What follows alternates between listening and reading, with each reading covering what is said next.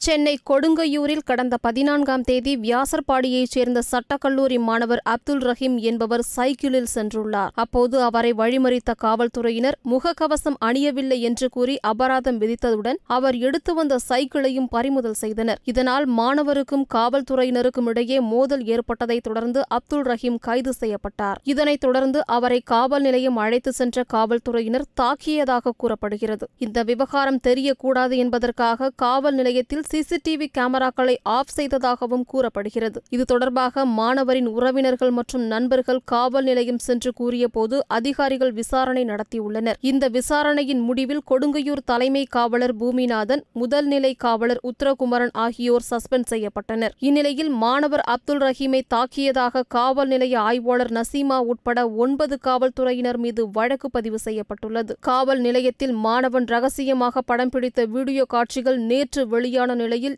இன்று ஒன்பது காவலர்கள் மீது வழக்கு பதிவு செய்யப்பட்டிருப்பது குறிப்பிடத்தக்கது.